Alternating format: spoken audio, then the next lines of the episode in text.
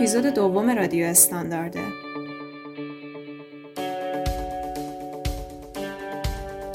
رادیو استاندارد پادکستیه که توی هر قسمتش به موضوعات مختلف در حوزه استاندارد و سیستم های مدیریتی می‌پردازه. و ما توی هر قسمت از افراد صاحب نام دعوت می‌کنیم که ما رو همراهی کنن. اسپانسر این برنامه شرکت بیکران راهکار سعادته که در زمینه خدمات ارزیابی انتباه در حوزه هایی مثل صدور گواهینامه سیستم مدیریت و ارائه انواع خدمات بازرسی و کنترل کیفیت فعاله. از دید فنی، استانداردهای مدیریتی به موضوعات مختلف از جمله کیفیت، محیط زیست، امنیت اطلاعات و تداوم کسب و کار می‌پردازه. در خدمت شما هستیم با دومین اپیزود در ادامه مبحث تاریخچه استاندارد با حضور مهندس مشتبه رمضانی سرخی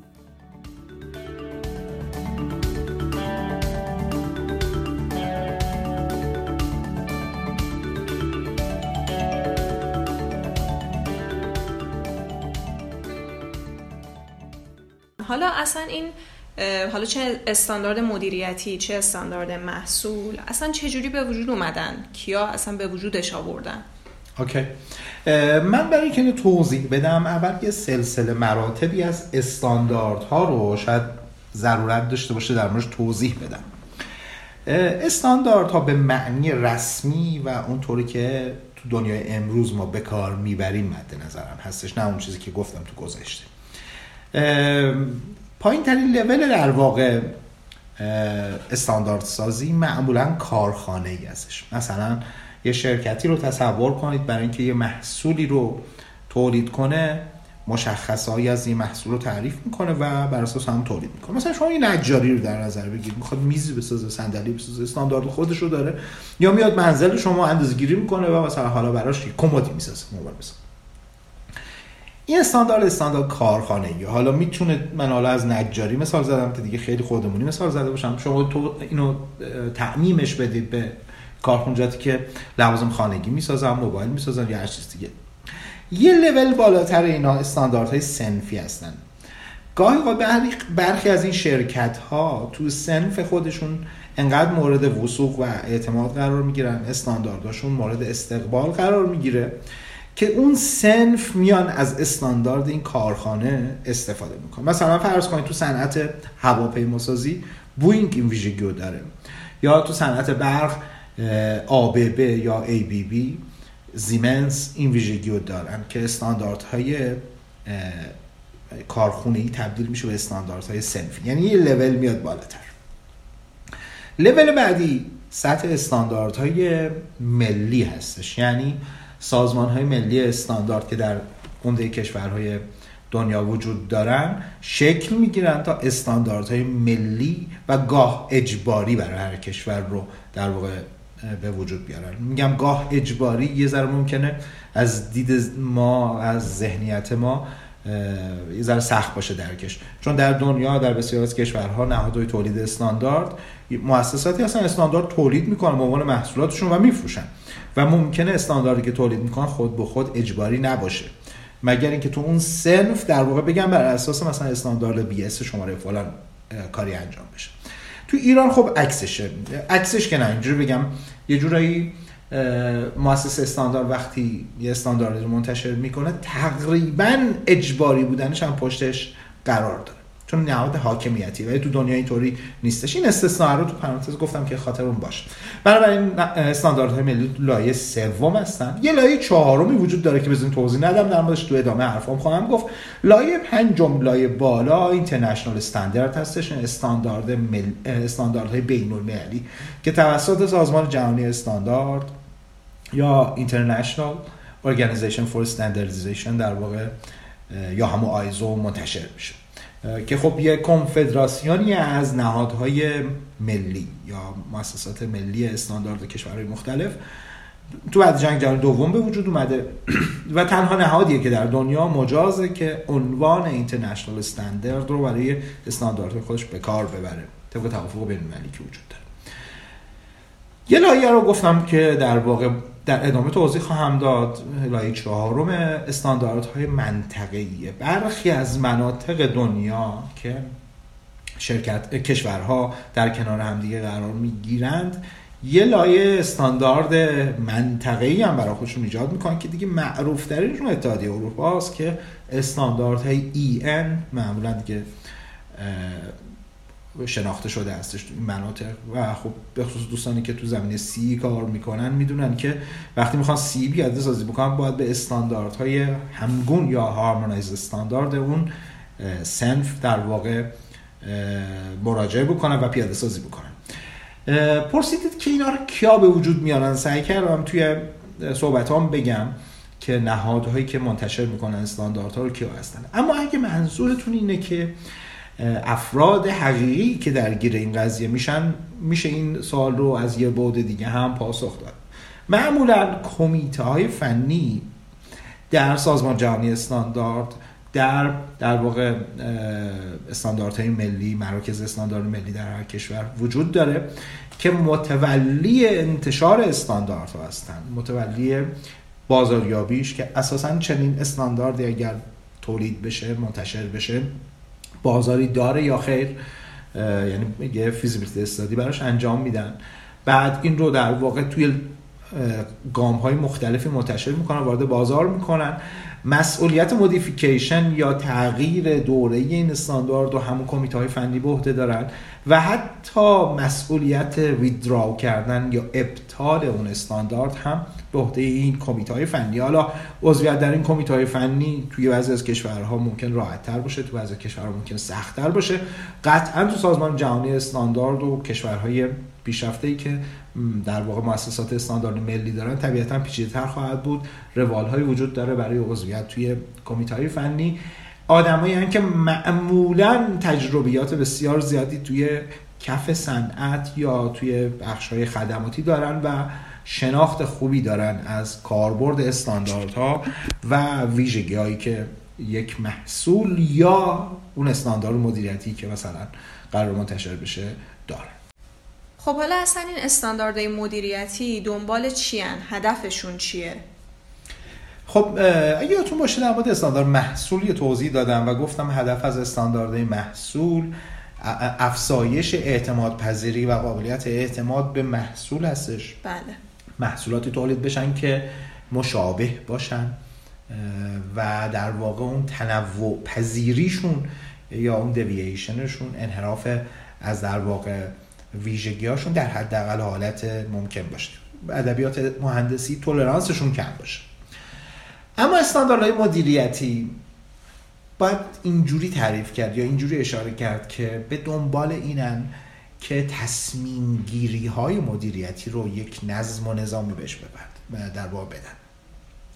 تصور کنید ما در دنیایی داریم زندگی می‌کنیم به خصوص این ده 15 سال اخیر با این روند رو به رشد و توسعه در واقع تکنولوژی فناوری های متعددی که ما رو احاطه کرده.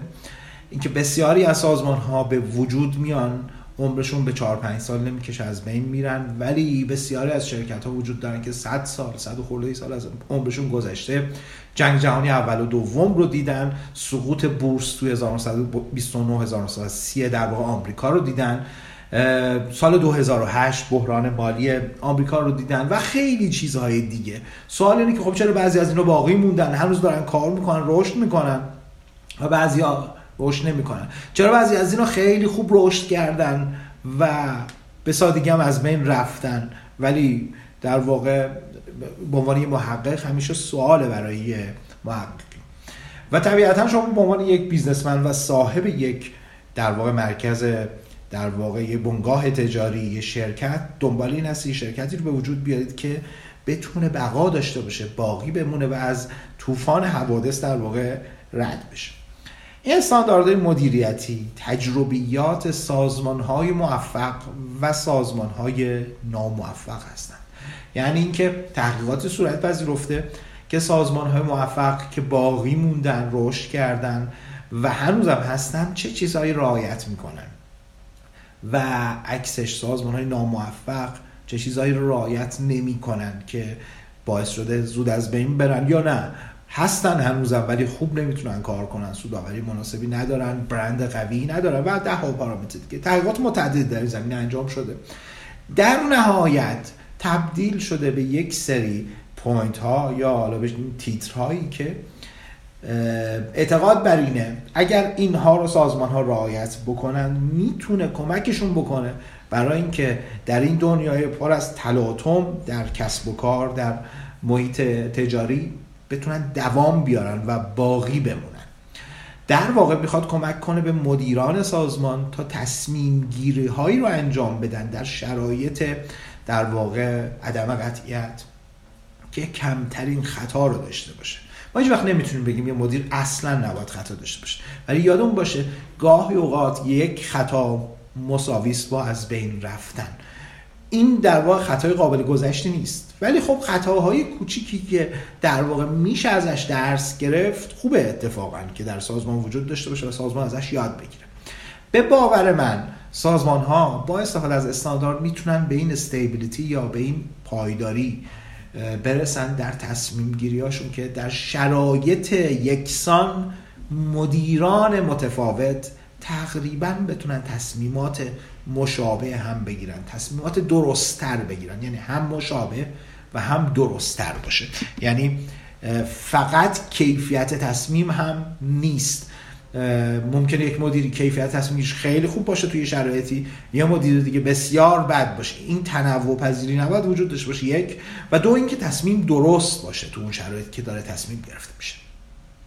خب حالا آقای رمزانی توی این استاندارد مدیریتی معروف ترین استانداردی که اسمش رو شنیدیم میزو 9001 هستش. حالا همه جا اسمش رو شنیدیم حالا اصلا می‌خوام ببینم این 9001 چجوری به وجود اومده؟ دوباره اینا کیا, کیا دوباره این استاندارد رو به وجود آوردن؟ ویرایش های مختلفش به چه صورته؟ بسیار استاندارد ایزو 9000 که اگه بخوام در مورد صحبت کنیم در مورد اجدادش اول باید صحبت بکنیم.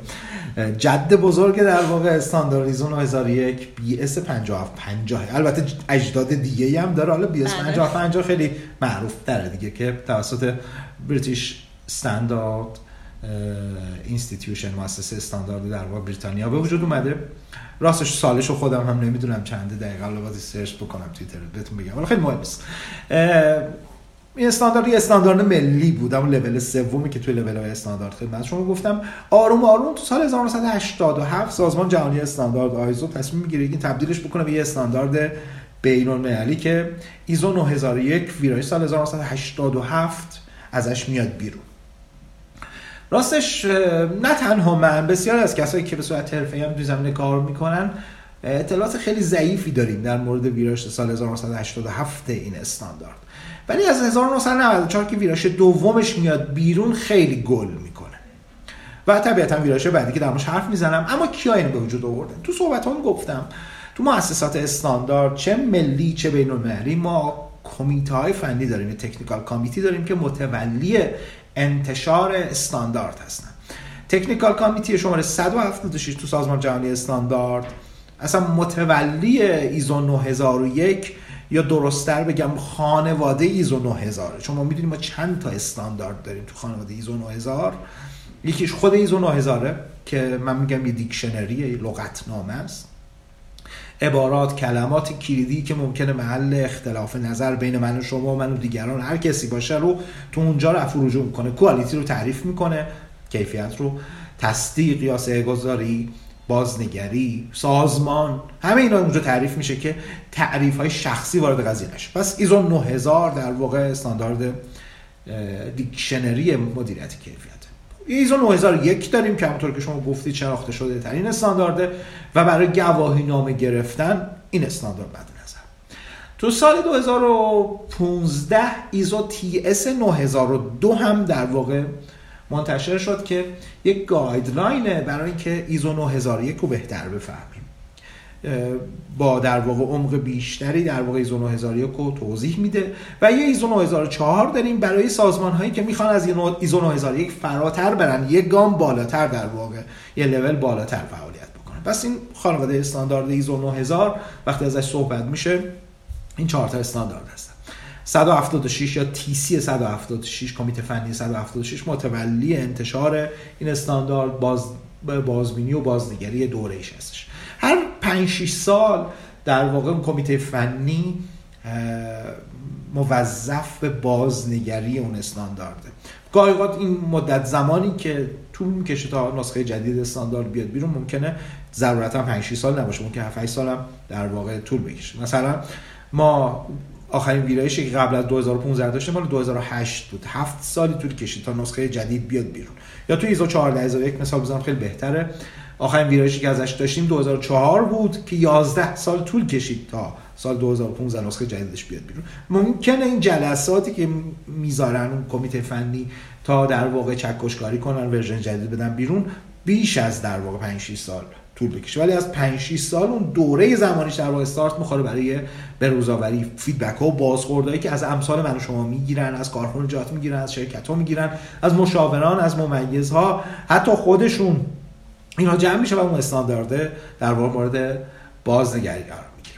حالا گفته بودم که BS 5750 ریشه اصلیشه ولی خب توی جاهای دیگه هم مثلا استانداردهای در واقع کارخونه مختلفی هم بودن که به حوزه مدیریت کیفیت میپرداختن. توی مثلا تویوتا استانداردهای خاص خودشون داشتن. توی صنعت خودروسازی آمریکا هم استانداردهای خاص خودشون داشتن. یا استانداردهای مربوط به صنایع نظامی در آمریکا میلیتاری استانداردهای خاص در واقع کیفیت داشتیم که میشه گفت همه اینا با هم اجداد در واقع استاندارد ایزو 9001 امروزی رو تشکیل میدن اما ویرایش های مختلف شما بخوام خیلی سریع نام ببرم. گفتم 1987 اولین نسخش بود. 1994 دومین نسخش اومد بیرون. تو سال 2001 انقلاب اساسی تو متن استاندارد به وجود اومد و متن 20 بندیش 8 بندی شد و به خصوص روی کرده فرایندی به استاندارد اضافه شد. بسیاری از مستندسازی که تو ورژن 1994 اجباری بود و حذف کرد به شکل دیگه در آورد. مستندسازی روی خورد حجمش کمتر کرد. دو سال 2008 نسخه چهارمش اومد بیرون ویرایش چهارمش که از نظر اجرایی تغییر خیلی زیادی نسبت به ویرایش 2000 به عقیده من نداشت. و سرانجام تو سال 2015 دیگه آخرین نسخه در واقع این استاندارد اومده بیرون و آخرین نسخه معتبر و در واقع جاریش هست در جریان باشیم که الان کمیته فنی 176 بازنگری این استاندارد رو چون 5 سال گذشته ازش شروع کرده. حیف که پادکسته وگرنه می‌رفتیم تو وبسایت من نشون می‌دادم که چجوری میشه فهمیدن یه استاندارد تو چه وضعیتیه. و دقیق از سایت aizo.org میشه فهمید. دوستانی که صدای من میشن و مندن می‌تونن تو اون قسمت زر... علامت ذره یا سرچ وبسایت آیزو مثلا بزنن 9001 9001 رو بزنن دیگه یه ضربات خودشون سرچ یعنی بگردن می‌تونن متوجه بشن الان استاندارد تو چه وضعیتی هستش. آقای رمزانی یه سوال دیگه تو ذهن خودم هم به وجود میاد. حالا فکر می‌کنم برای خیلی هم مبهم باشه. در رابطه با انکس SL یا همون HLS یا high level structure می‌خوام ببینم این چیه به چه صورت باز؟ OK. نگاه کنید ما تا ده دوازده سال پیش استانداردهای مختلفی داشتیم مثل ایزو 9001 مثل 14001 حتی OHSAS 18001 بعدا هم ایزو 50001 اومد و استانداردهای مختلف. یکیش هشت بندی بود یکیش چهار بندی بودش. خیلی سخت بود برای آدمایی که کار حرفه‌ایشون ممیزی نبود کار حرفه‌ایشون مشاوره نبود. مثلا می اومدن تو 9001 می دیدن بند ممیزی داخلی تو بند 82 پیدا کردن بند ممیز داخلی توی استاندارد 14001 مثلا شما بود رفت بند 455 رو اگه اشتباه نکنم خودم چون خودم شاید یادم رفته باشه. تو ویرش سال 2004 ایزو 14001 باید پیدا می‌کردی. خب سخت بود یه خورده برای آدمایی که همیشه درگیر استاندارد نبودن. به اضافه اینکه توی 10 15 سال اخیر عمدتا رایج شده که سازمان ها فقط ایزو 9001 پیاده سازی نمی‌کنن. مثلا کنارش 14001 دارن کنارش اوسس 18001 داشتن که حالا اصطلاح اصطلاح آی ام براش به کار می‌بره. یا گاهی 50001 یا تو صنایع دیگه استانداردهای دیگه. روی این حساب چیدن دو سه تا استاندارد مختلف با ساختارهای مختلف کنار هم دیگه یه ذره دشواری های خاص خودشو داشت. سازمان جهانی استاندارد تو سال 2010 تصمیم گرفتش بعد از اینکه استاندارد ایزو 31000 ورژن سال 2009 رو منتشر کرد که بیاد یواش یواش استانداردها رو ریسک بیست کنه یعنی ریسک بنیان بکنه اونا رو. به اضافه اینکه یه دستی به سر و روی استانداردها بکشه و استانداردها رو شبیه به هم بکنه. یعنی چی؟ یعنی حتی اومد اون ادبیات و حتی جمله بندی های استاندارد را مشابه هم کرد. اومد یه چارچوب یا اسکلت اصلی به وجود آورد. گفت آقا شما هر استاندارد می‌خوای باشی باش. مثلا باید ده بندی باشی. بند یکت باید عنوانش دامنه باشه بند دو باید مراجع الزامی باشه بند سه مثلا واژگان رو تعریف باشه. همین ترتیب بند چهار بافتار سازمانی بند پنج شیش هفت الا ده. و حق نداری یک بند از این ده بند رو کم کنی یا زیاد کنی. یعنی شو نمی‌تونی یازده بندی باشی یه استانداردی نه بندی باشه هشت بندی باشه همه باید ده بندی باشن. به اضافه اینکه بعضی از زیربندهای مثلا 6 یک مثلا یا زیر بندهای دیگه تو بندهای دیگه استاندارد رو هم اجباری کرد. یعنی هیچ کسی نمی‌تونه بند 6 یک رو در استاندارد مثلا 14001 ورژن بعدی که داره میاد بیرون بخواد حذفش بکنه. این 6 یک رو باید داشته باشه. حتی جمله بندی رو هم مشخص کرده. مثلا گفته دی ارگانیزیشن شل استبلیش فلان فلان فلان فلان. سازمان باید فلان چیز رو مثلا استقرار بده. جمله بندی ها مشابه. در واقع یه ساختار و یه متن مشترک به وجود آورد که هیچ استانداردی اجازه نداره یک کلمه از این متن مشترک کم کنه یک کلمه از این بندها و زیربندهای مشترک کم کنه. ولی این اجازه رو داره به این استراکچر یا ساختار در واقع اصلی هرچی دلش خواست اضافه کنه. ولی تعداد بندا رو نمی‌تونه اضافه کنه. می‌تونه جمله بندی های مختلف اضافه کنه. می‌تونه زیر بندهای جدید اضافه کنه. حالا اینا رو کجا تعریف کرد؟ تو یه سندی به اسم در واقع انکس ال که در واقع با گاهی به اسم های لول استراکچر ترجمه فارسیش میشه ساختار سطح بالا. تو اونجا تعریف کرده. متن در واقع high level structure هم در واقع دوستان اگه search بکنن تو اینترنت می‌تونن به دست بیارن. و می‌تونن مقایسه کنن high level structure بزنن کنار 9001 ببینن آیا 9001 تونسته تمام این جمله بندی ها و عبارات رو رعایت بکنه یا نه. یعنی اجازه نده حتی یک کلمه رو هم حذف کنه به این ساختار میگن ساختار در واقع high level structure یا گاهی هم به اسم Annex L معروفه که خیلی هم اتفاقا گام ارزشمندی بود. از طرف سازمان جهانی استاندارد برای اینکه استانداردها رو بتونه کاربردشون رو در سازمان های مختلف به صورت همزمان راحت تر کنه. یعنی یه سازمان می‌خواد دو سه تا استاندارد همزمان استقرار بده راحت تر بتونه درکش کنه و راحت تر بتونه پیاده سازی بکنه. یک استثناء وجود داره که از این های لول استراکچر پیروی نکرد. و اون استاندارد ایزو 13485 ویرایش سال 2016 بود که تونست مجوز موقت بگیره که خودش رو تطبیق نده با این ساختار. ولی خب انتظار میگه تو ویرایش بعدی خودش رو تطبیق بده به در واقع این ساختاری که شکل گرفت